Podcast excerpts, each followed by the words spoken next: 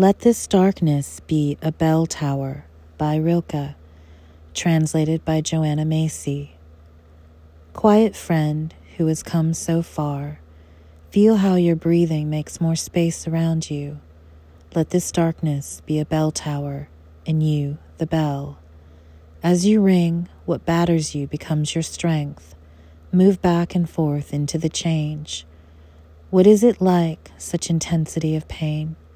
If the drink is bitter, turn yourself to wine. In this uncontainable night, be the mystery at the crossroads of your senses, the meaning discovered there. And if the world has ceased to hear you, say to the silent earth, I flow. To the rushing water, speak, I am.